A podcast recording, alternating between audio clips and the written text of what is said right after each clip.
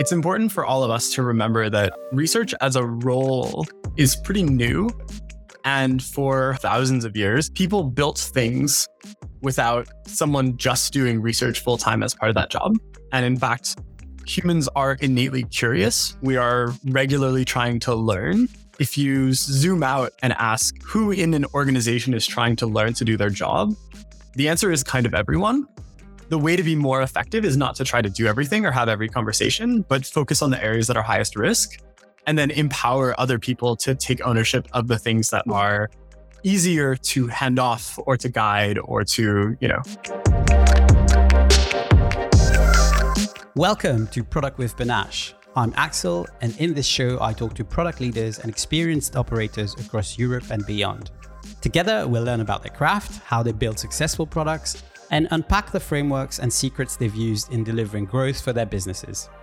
I'm super excited today to be hosting this very special session with someone who's got very interesting presence in the in the UX research community. First of all, I want to welcome Roxanne. Hi, Roxanne. How's hey, it going? Hey, Axel. I'm good. How are you? I'm really good. Super excited for today and talking to to Behzad here. I'm sure we're all going to learn a couple of things. So, without further ado, Hi, Behzad. How's it going? Hello. I'm good. Great. Thanks so much for taking the time to do this. I'm really excited to be talking to you today and talk about your experience and this big topic of today, which is democratizing UX research in your organization. Before we dive into detail of, of today's topic, can you please tell us a little bit about you, your track record, your background? Yeah, no, thank you. I always get get confused whether to start at the beginning or the end, but maybe I'll start this way and work backwards. So I'm I currently run a small research consultancy studio called Yet Another Studio, where I mostly work with organizations to help them figure out how to make better decisions and learn in more intentional, responsible, and sustainable ways. And so that could be working with early stage founders and teaching them how, when you talk to a customer, the best thing to do is not ask them like, Hey, would you buy this? And we talk about all the reasons that's that's bad operationalizing that when they get to a little bit of a later stage and then working up with larger organizations like figma and dropbox to think about what learning looks like at a much larger scale.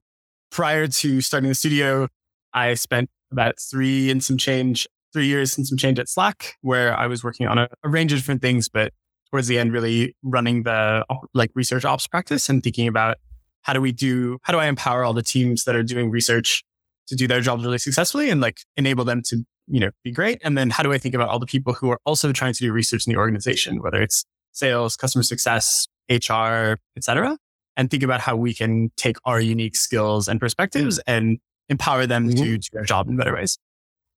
And then I, I guess I started my career at Facebook and spent about four years there working mostly on ads and business tools and a little bit of video and then the first version of Portal towards the end. And I think the working on the business side was pretty different than what most people think of as you know, kind of the Facebook experience. We were not trying to move fast and break anything. We were trying to move slowly and help the organization serve businesses and, and make money.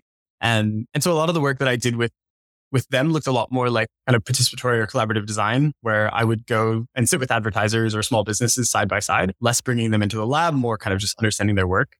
And I think that was really where a lot of these ideas started from because we would mm-hmm. take you know, me plus a couple other people and go spend a lot of time with them and realize that everyone could participate in research in some way and, and, honestly should participate in research in some way. Outside of that, I do a bit of advising. So an advisor to Maze, an incredible group of people, which is how we got connected. So always love getting to do that and in other, have these conversations in other capacities too. Brilliant. Thanks so much. I guess, you know, there's all, there's already a, a ton of things to talk about. I'm really intrigued by your experience at Facebook because I think in the last conversation we had, you said you are you were one of the youngest researchers when you joined the company.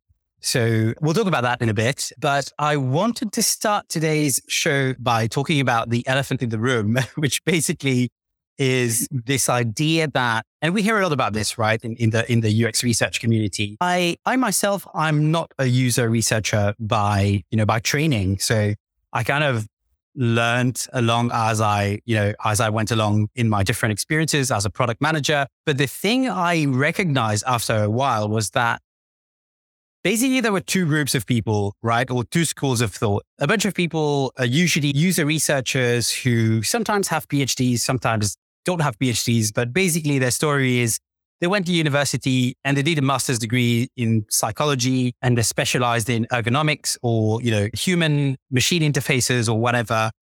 And they decided they wanted to become user researchers. And they, and I'm generalizing here, obviously, but a lot of them feel like for somebody to conduct user research, you have to be qualified at mm. that level, right? And then there's this other school of thought, which is, listen, there's not enough of us here to be doing this job the proper way anyway. What we should focus on is how do we give the tools and the right frameworks and environment so that people can do research on their own, whether they are researchers or not, product people, sales people, you know, customer success, etc.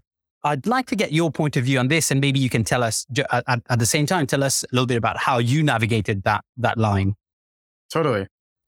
Yeah, I think the the two schools of thought you summarized pretty well, and I think I spend most of my time sitting at that tension of research is difficult and people can make mistakes, and in fact, some of those mistakes are really damaging, and so they're the reason that I have a lot of the conversations I have, and, and even I think some of the first conversations with any organization is is asking them like, what can go wrong and how do we mitigate those things?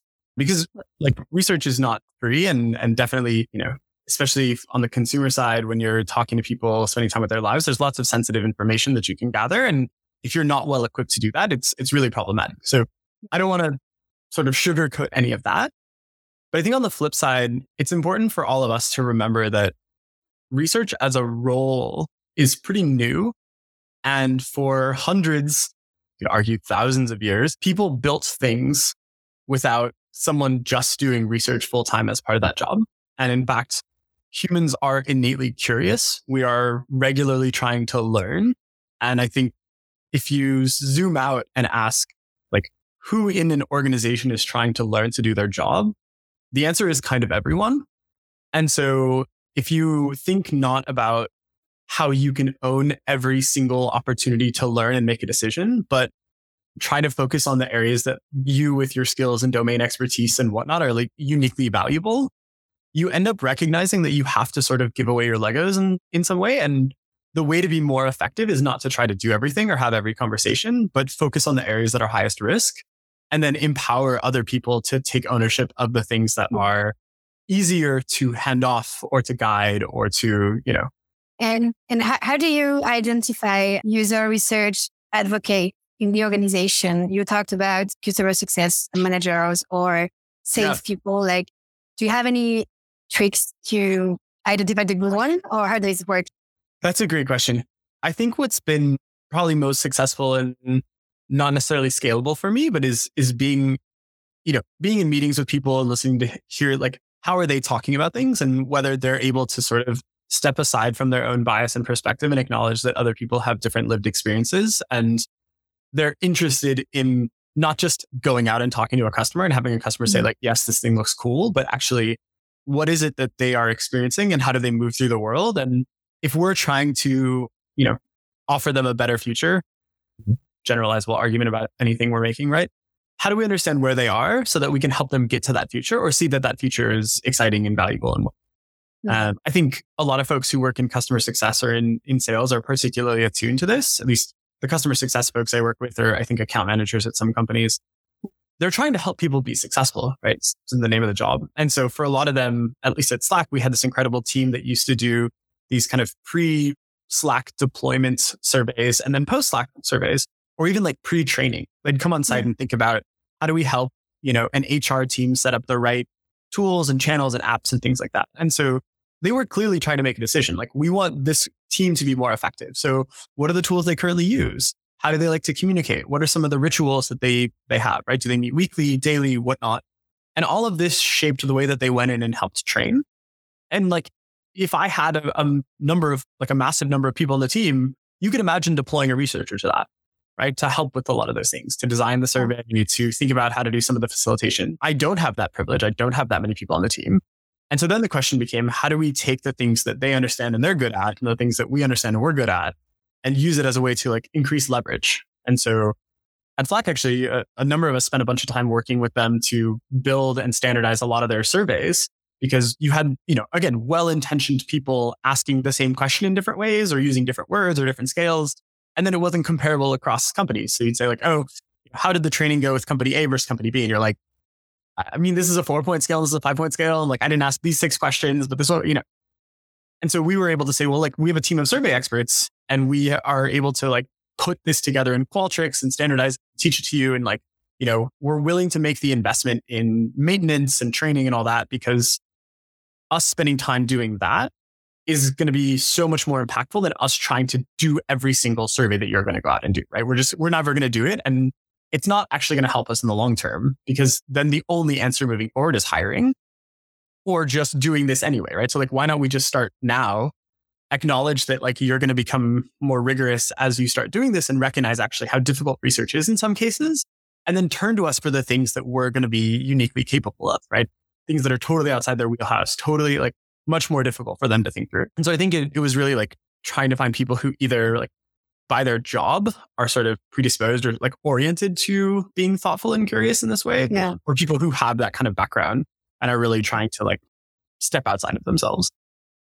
Cool. Thank you. So it's more about mentoring and training people who have the ability to talk to people and do it like in a daily basis. And like, do you then work closely as well to make them share valuable insight or what about like the quality of the insight they can share with the team organization? Like, yeah, I think yeah, it's a big yeah. as well. Yeah. No, another another fantastic and fun topic. I think they're, you know, if you imagine that research in, in a lot of ways is like a service organization, right? Like we're trying to help our companies make better decisions. One of the things that one of the conclusions I've arrived at, and I think a lot of other people have arrived at, is you need to be able to make accessible the information that you are learning so that other people can, you know, especially if you think about whenever somebody joins a company, like what are the things that I would want them to read to catch up to where we are? Because no one's perception of what you do as an organization from the outside and the inside are the same. And so I think there's two parts to what you're asking, which is one, like, how do you actually help them get to good insights, right? And like arrive at reasonable conclusions. And then the other part, which is how do you make sure that those things get shared? Yeah. I think that teaching people synthesis is probably one of the synthesis and recruiting, I think are like the two hardest parts of the research process. Recruiting, because I, I think it requires you to think through like what is that we're trying to learn and then who we would want to engage with and how we want to, and, and there's so many things that go into finding the right people to engage with, right? And, and your inputs determine your outputs. But on the synthesis side, I think there's, there's very often kind of a crawl, walk, run approach that you have where crawl is incredibly structured. It, it may be a team of people are going out and doing interviews. And so one of the things I learned from from an early mentor, Carolyn Way, was like even just putting the questions that you're trying to answer in like a Google sheet as columns and the participants as rows and just going through and like literally kind of copying and pasting their answers in. And then you have another column for sort of like a, a more synthesized perspective. Like, here's what they said. Here's what I think that meant. And like, here's what that means for us. And, and you can kind of give people that structure so they can go through things, you know, and the, I think synthesis is very much an art and a science. And so you can structure it very tightly and then kind of move it up. But I think it's important to almost like show the work. Right. On the flip side of it, the something that we did at Slack that I think was spearheaded by a researcher named Mike Massimi was we tried to move away from just these like massive insights repositories because the amount of time that people would spend trying to find the answer to a question that like required them to know a study was done and when it was done or like maybe what year it was done and what it was called and like which slide that I mean, it's just chaos, right? And so what Mike had led us to was these kind of what we know about pages. And it's almost like a wiki, a very human language to say like, what do we know about Slack's brand? Or what do we know about admins or whatever it is? And in, in almost like a Q&A format, we just answered those questions and we would cite studies. So, you know, X percent of people believe whatever footnote link to the direct slide, right? And it, it was sort of a high level one pager that hmm. really anyone in the company could contribute to because we weren't the only people who were doing research. We weren't the only people learning, right? But then we cited all of our sources. So if anyone wanted to go deeper than that, that one page, probably two or three pages, honestly, they could go read all those studies. But it became this kind of canonical source of truth where everyone knew that if you wanted to know the most recent like NPS numbers or customer satisfaction, it was just there because we took on the responsibility of updating that every quarter and, and making sure that it was as work was done, it was going to be visible to people. And I think that one of the struggles that a lot of teams make is they orient like what's the most convenient way to just save and like tag their own research instead of what's the best way for my organization to engage with the things that I'm learning.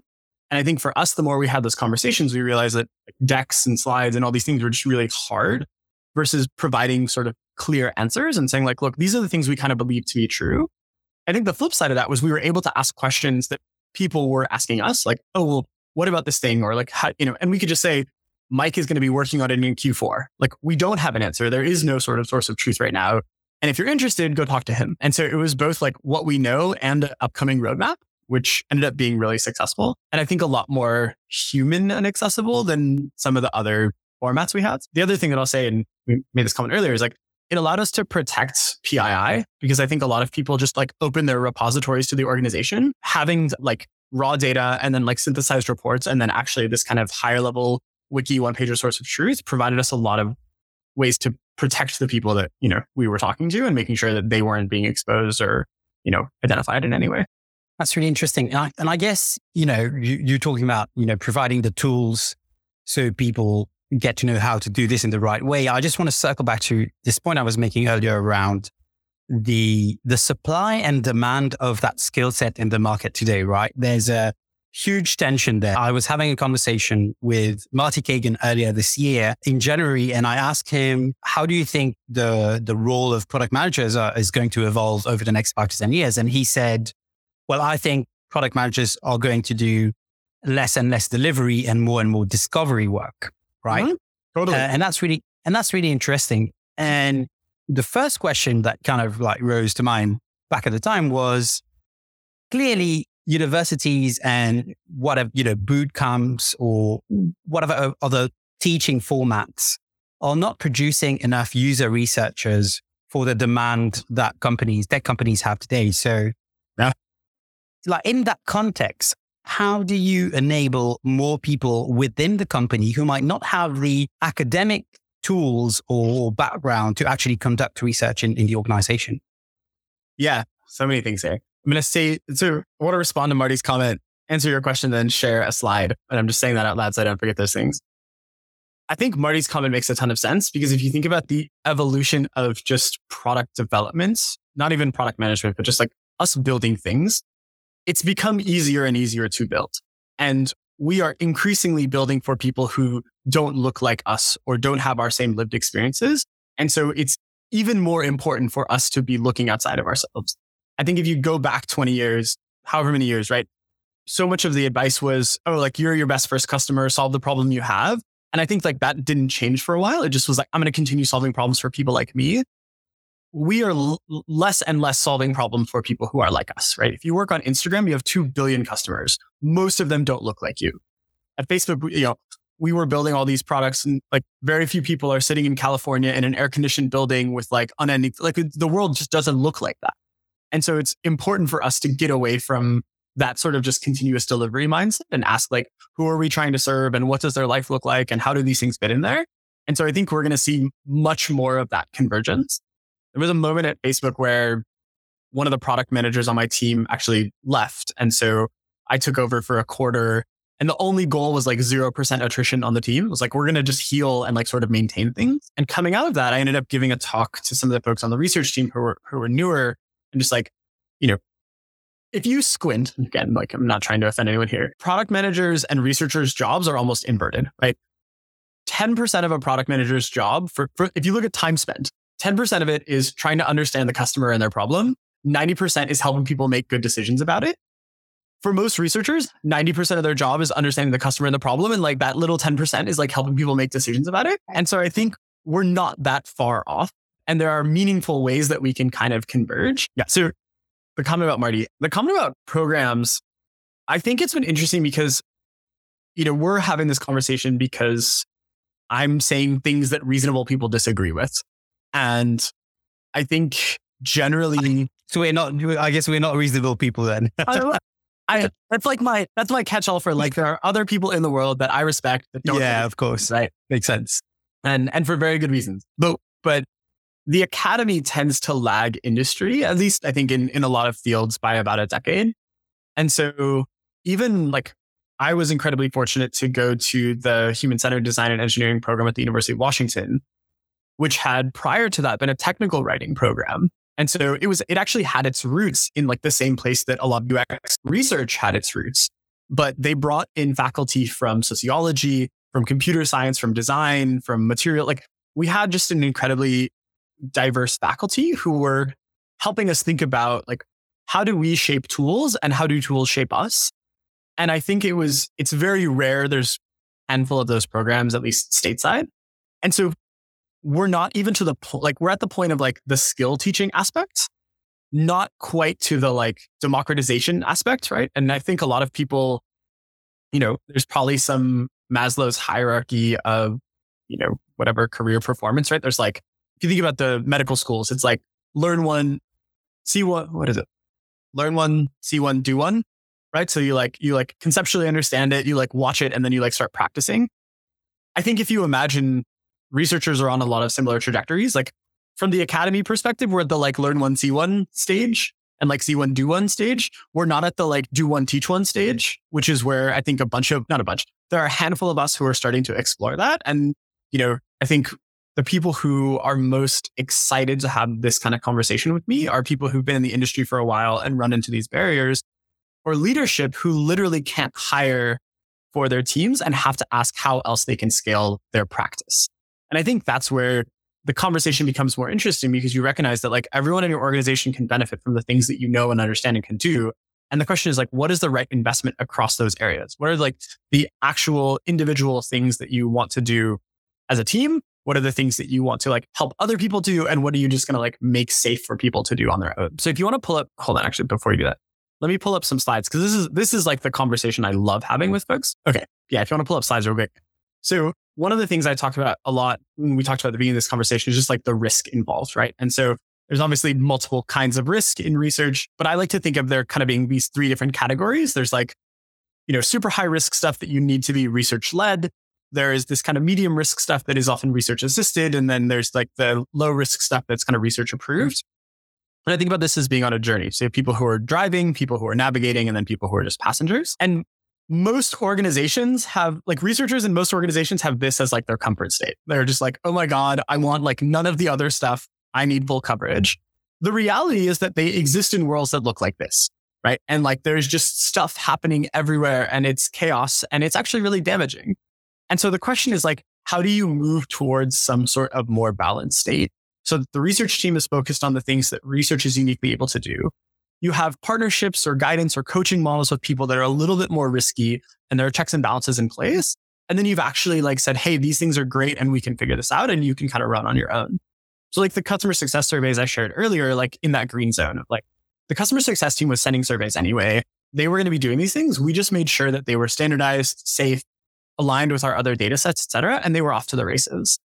Something that maybe more in this kind of like yellow, like research assisted is a product manager, product marketing manager wanting to go and talk to customers where they're actually like a, a pretty okay interviewer. They're good at asking follow up questions. They're good at asking open ended questions, but we work with them on like the discussion guide or especially the analysis because it's not something that we can own end to end, but we can have a meaningful impact in because they're going to go out and conduct the research. We may help with recruiting, whatever. It's, it's kind of like a handheld model. Like we navigate them through. We say, Hey, look, you need to speed up, slow down. There's a turn coming, whatever it is, because we've been on that journey before and we can effectively flag those. And I think as people start to embrace a little bit more of like an abundance mindset and see that this isn't actually a threat to them doing their job, this is freeing them up to focus on the like more important areas that they really need to dig into.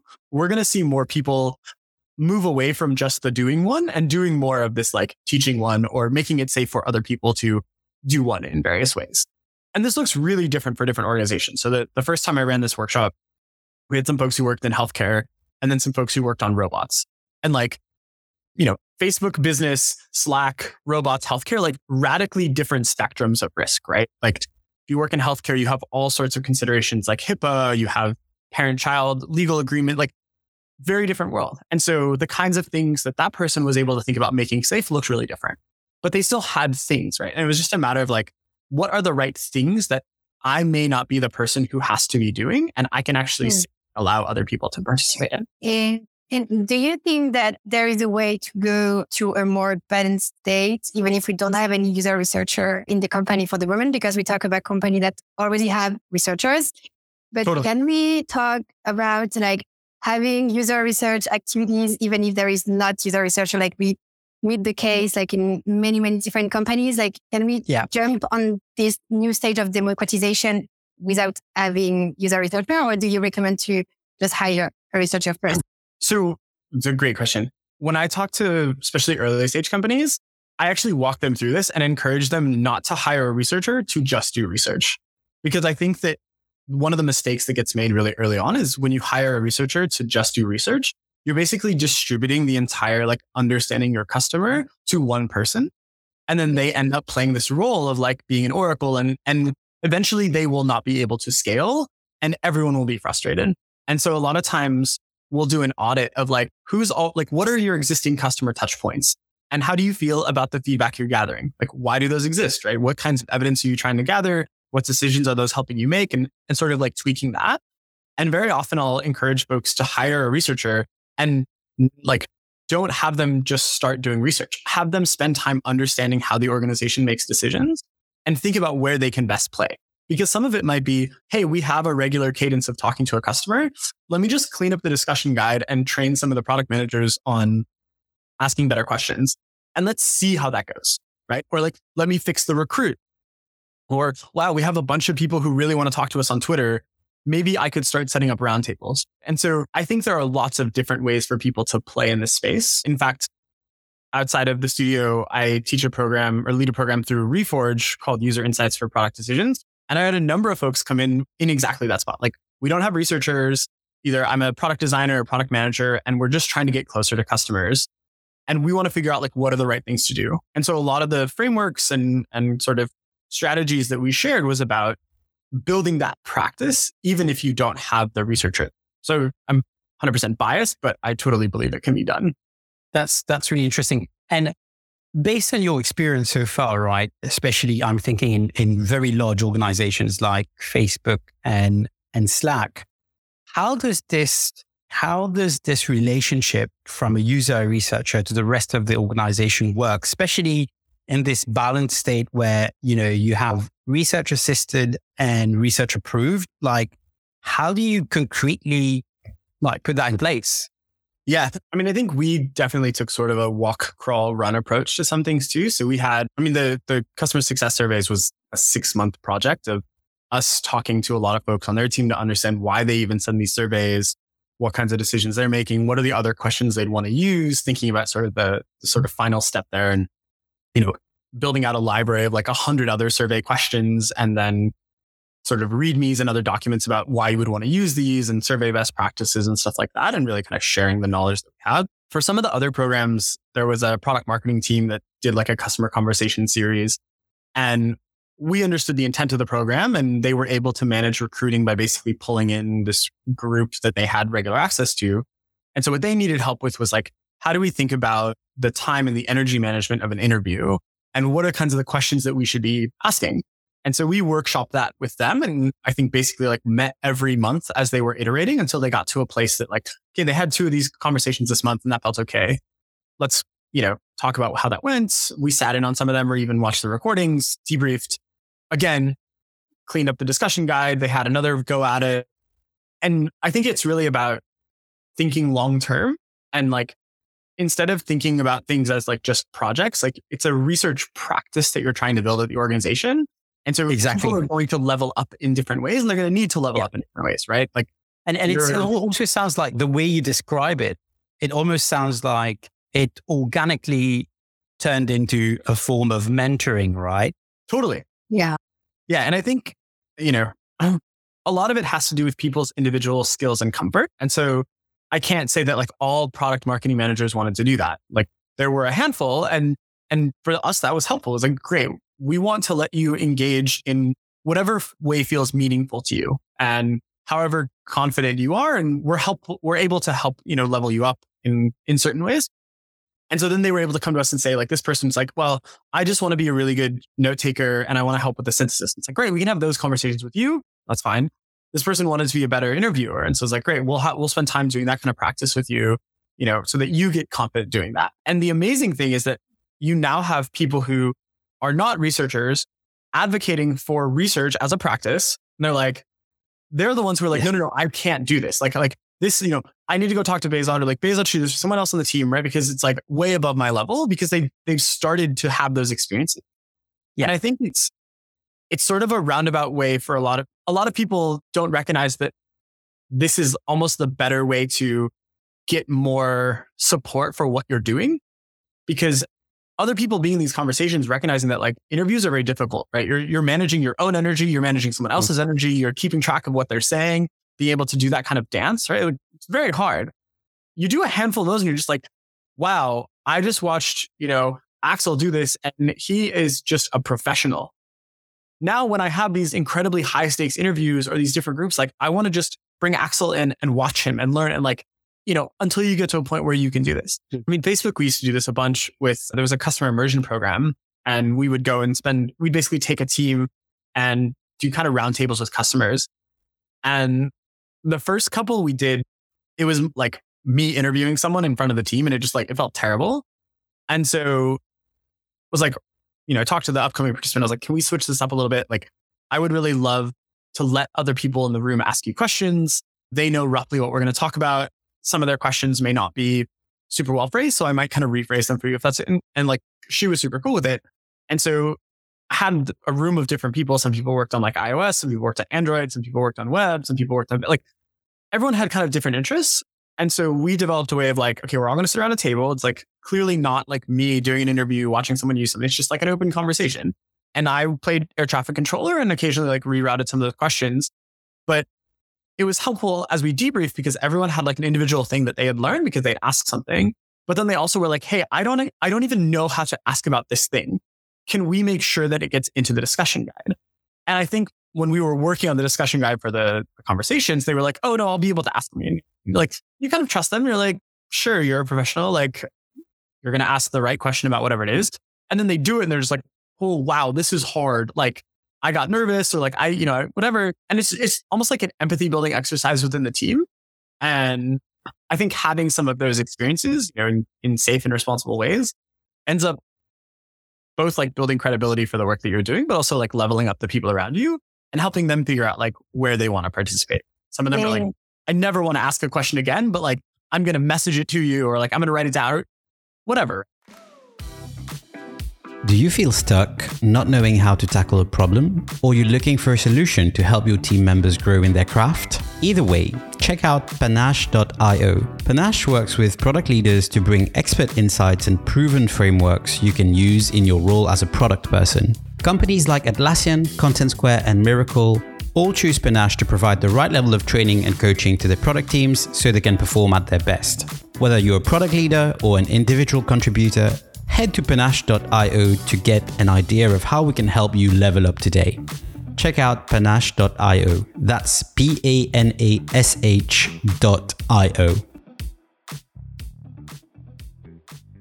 And do, do you do you think that this shift in the this user research job, like going more to like a mentor role, is accepted by C levels and maybe like high high level people in the company. Like, is that okay? Because I just knew that it's still a new job. So yeah, now it's kind of that people want user researchers to do user research. And do you feel that this shift is coming in the mindset or?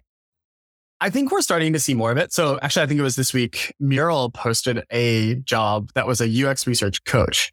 Oh, and it was like the, the first actual like cool. version of that job I've ever seen outside of people who like bring in, you know, me. But I, I think that if you if you zoom out, right, like most CEOs are trying to like do two things. Hire the best people and like help the business, you know, grow and succeed. And so I think there's lots of different ways that that works. And I think if you if you gave someone the opportunity to either like hire a researcher for all the different kinds of work they needed to do, or like hire smart researchers and then let them empower other people to have better conversations and engage with customers. Like, like this one is really expensive. And now I'm competing with literally every other company in the world for this talent, of which I probably can't hire all of these people. And that means we're going to be waiting. And you know, this one, I'm going to hire great people and, you know, probably a few less of them. But then that's going to have this cascading impact down the organization. And so I'm optimistic about it. I think it also frees researchers up again to do the more strategic work. Like I see a lot of people in larger organizations that effectively are asked to be product police, where like at the end of a development cycle, it's like, go put this in front of people and see if they can use it. And it's like, yeah. pretty sure that's not the best use of that PhD in anthropology that you have.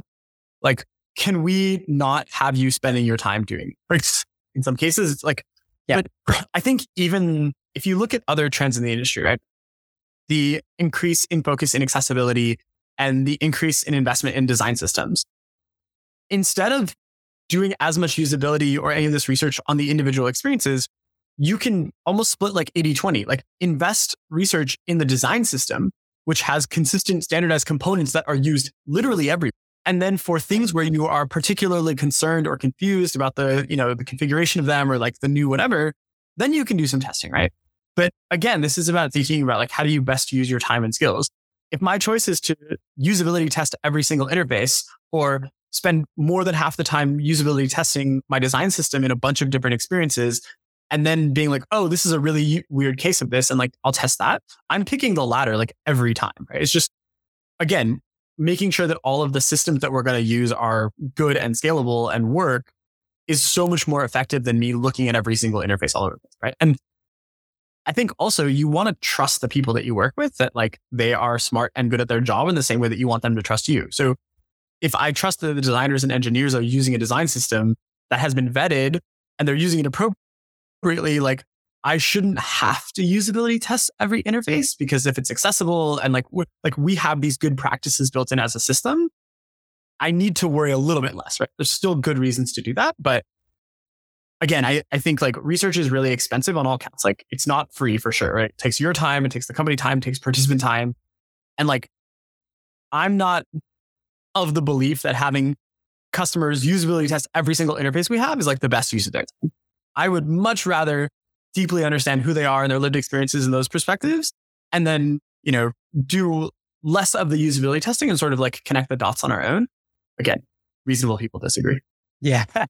And, uh, and I guess that this, this brings me to like one of the topics we we hear a lot about as well, talking to the product community here in Europe. If you talk to like heads of products or, you know, chief products officers in, in companies and you tell them about, you know, trying to understand what's their product culture, how much time do they invest in discovery, things like this, you will hear from these people that you, know, you won't hear any objection or, re- or resistance about, you know, being user centered, thinking discovery first and things like that. Like yep. everybody will agree with you and then you will ask the question of what was the last time you spoke to a customer or end user? And they will say, they will go, mm. yeah. And, and, and, and like the mere fact that they have to think about it, you yeah. know, reflects on the state of the organization when it comes to product discovery. Why do you think that's the case? And, and I'm really asking this question because I still don't get why everybody agrees that this is the right way to do things. Yet so few of them are focused on discovery. Most of them are focused on delivery, right? Yeah, I think it's hard. And I think that if you, yeah, I, I think the, the simple answer is that it's hard. The, the other simple answer is that it's very easy to make a mistake. And people who make one or two of these mistakes feel like it was a very expensive mistake and then don't find a way to work with someone to figure out how to correct those things. One of the first conversations that I have with folks the first thing we talk about in Reforge is the difference between like decision last and decision first research. So most people I, I talk to do what I call decision last research. They're like, I want to go watch people use the product. And so they're, they go and watch people use the product. They get some sort of evidence and then they use that to try to make a decision. And they realize they got like some small sliver of what they really needed. And in this case, you know, you see a lot of people do this and they're like, oh, we went to talk to customers and like it wasn't very helpful. It's like, of course it wasn't like which customers, like what did you talk about? What, you know, if you do decision first research, you're asking like, what is it that we're trying to decide? Is it, do we ship or not ship? Is it like, how can we better serve these people? And that forces you to ask like, who are these people? And like, how might we find them? And what are the things that they need to have done? Or like what's the surface area with our product that they need to have exposure to such that we can have a meaningful conversation and gather the right evidence right? Is it oh i want to watch people use the product. Great. Is it the actual product? Is it in their environment? Is it in you know a environment that you can create right? Is it an abstraction of the product there's all these things that get embedded into going from what's the decision i'm trying to make to like what evidence i need to make that decision and if you flip it you're just wasting your time and wasting customer time and and not doing the work very well. And so I think even just like pushing people on that helps them realize that they're trying to do like 17 different things in a usability study and they're going to fail at all of them.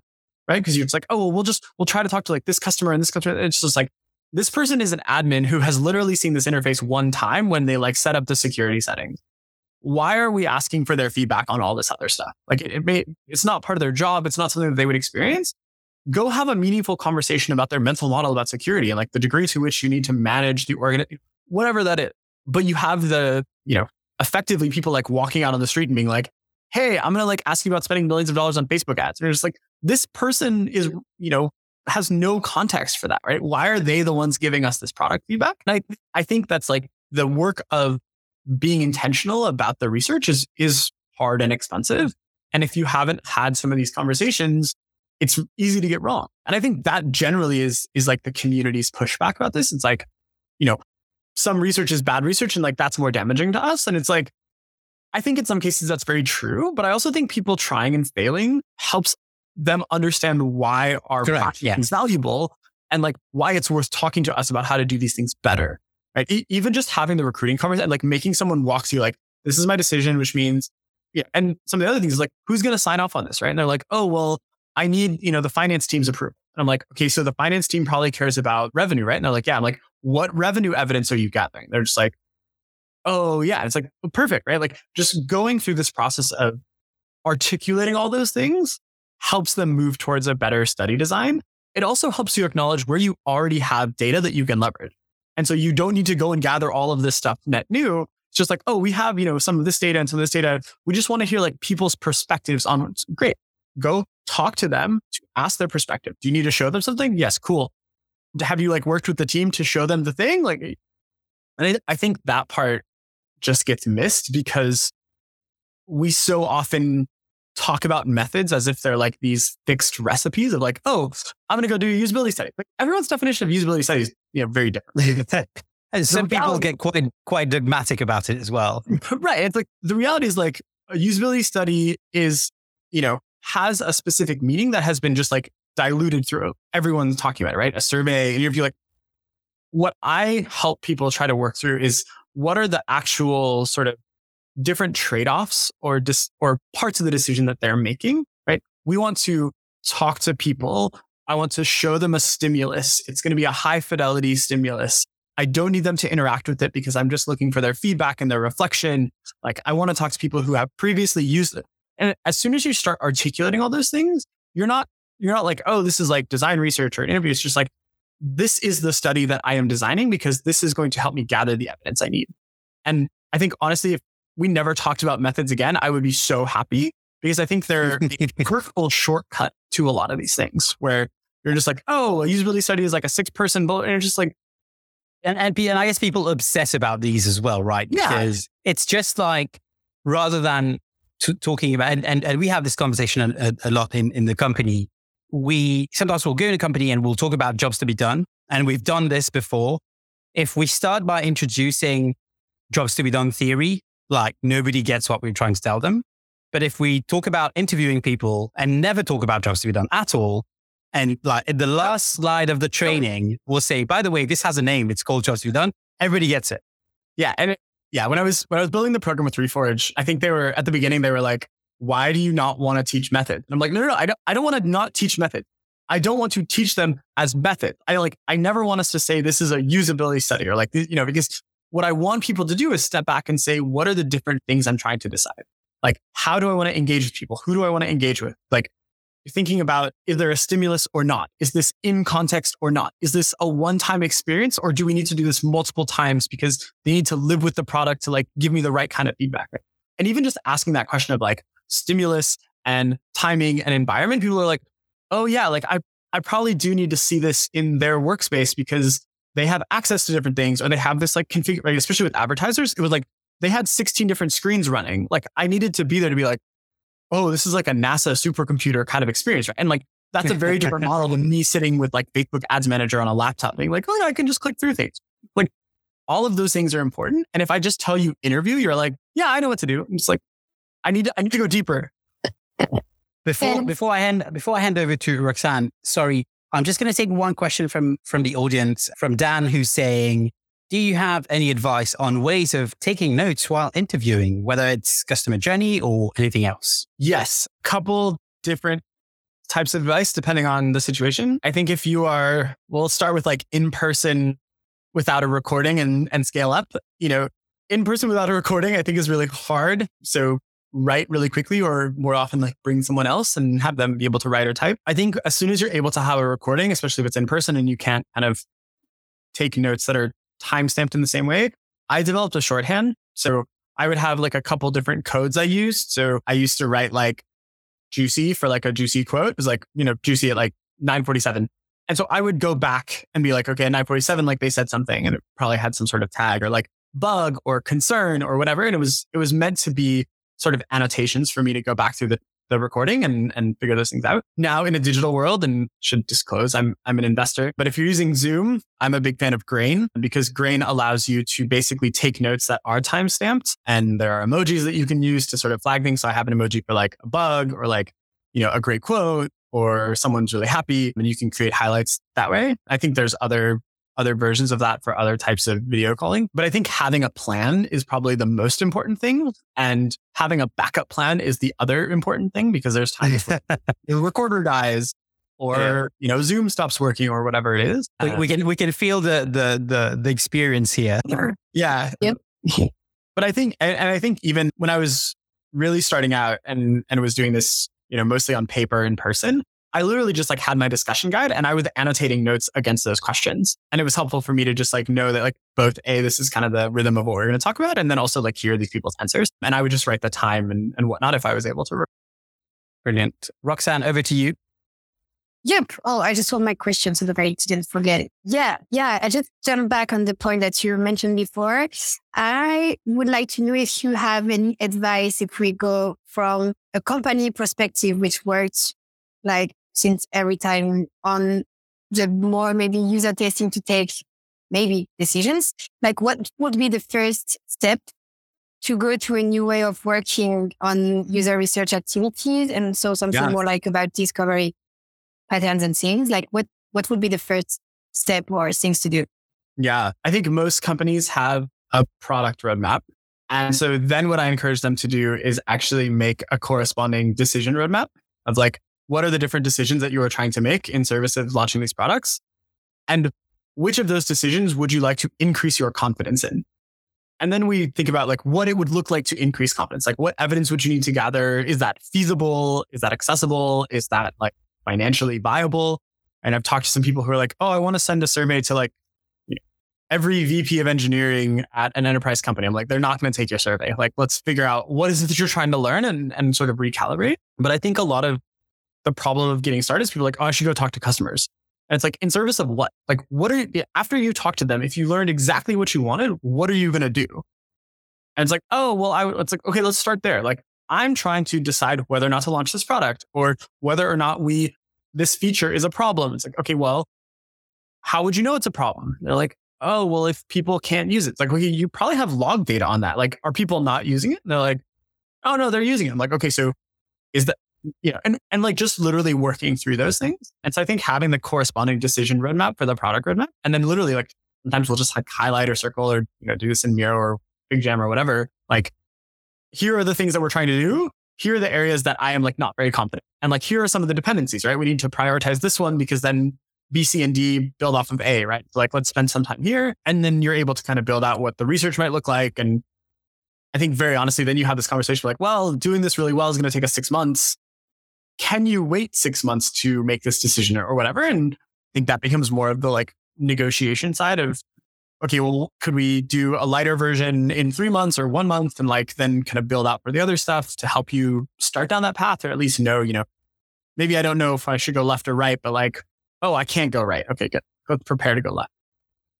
Great, thanks. That's super insightful. I'm just looking at the time. I think I had a couple of questions for you. This is the this is the crystal ball section of, of the show. So you just mentioned you work with some of the greatest tech companies in the world, to be fair. Like I think you mentioned Figma. I mean, we spend a lot of time in Figma. It's as product people. And we I guess we look to these companies also because they have a different level of practice when it comes to product and user research yeah. in general, yeah. right? So two questions for you what are some of the practices you're seeing emerging from these leading companies, if I if I might say? Yeah. And the second one is how do you see this line of work, this domain changing over the next three to five years? Mm-hmm. So, so, sorry for sorry no, for my question. No, no, no, no, no. I mean, yeah, I, I, will say that I think Figma does have an incredibly high caliber of practice. I think Kristen Torrey, who runs the research team there, is fantastic. She came over from Dropbox. And then the team, Krista, Vanessa, Ben, like all really incredible researchers. And I think they, you know, again, confirmation bias, like we're pretty aligned in the way that we think about the practice because the reality is like for a long time, Figma didn't have a research team and they had a really engaged customer base and lots of fans. And so they have lots of different parts of the organization where they engage with customers. And Kristen didn't come in and like try to close that down. She's like, okay, I'm here going to build a research team now. Like, stop talking to customers. It's asinine. She was like, what's happening and how do we start making those things better? And where do I start to staff the team so that we can like add leverage to these different areas, right? What are the highest, you know, impact decisions? What are the highest risk decisions that we need to work on? And so I think getting to work with her and the team was, was great because it was, you know, truly an embodiment of a lot of these things that, that we've been talking about and that I believe of like, you probably are going to have other people in your organization talking to customers. Like it's happening all around you. Don't pretend it doesn't exist. Just figure out how to make it better and more meaningful. Stop the stuff that's bad, help them do it better. And so I think for them, it was great. Like getting to work with them was great because they had a lot of these things in place. And I got to go in and kind of just like focus on a couple areas that there wasn't someone on the team working on and think about how do we like scale up these things or sort of tweak in, in various ways. And so I, th- I think like, you know, the biased answer is organizations are being a bit more pragmatic about this and recognizing that like you know, to your point about schools and whatnot, like you just can't hire enough people to do some of this work.